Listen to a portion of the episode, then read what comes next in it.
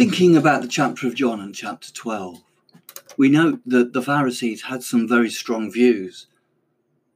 They were leaders in the time of Jesus and held a great influence among the people and especially on their followers.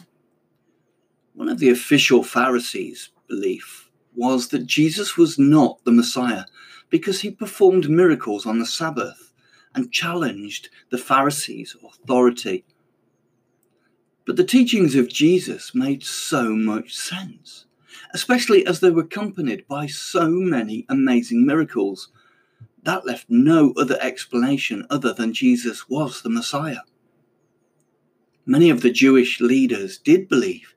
In fact, of all the Jewish leaders, it was the Pharisees that ended up being the most readily converted to Christianity after the resurrection of the Lord Jesus. But here we read of a problem. Yet at the same time, many, even among the leaders, believed him.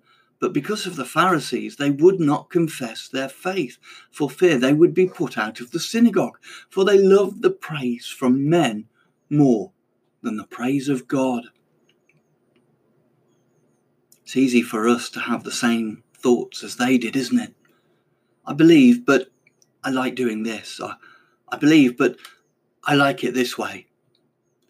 I believe, but I can't change. I believe, but it would make life a little bit too difficult for me at the moment. I believe, but I have family and possessions to think about.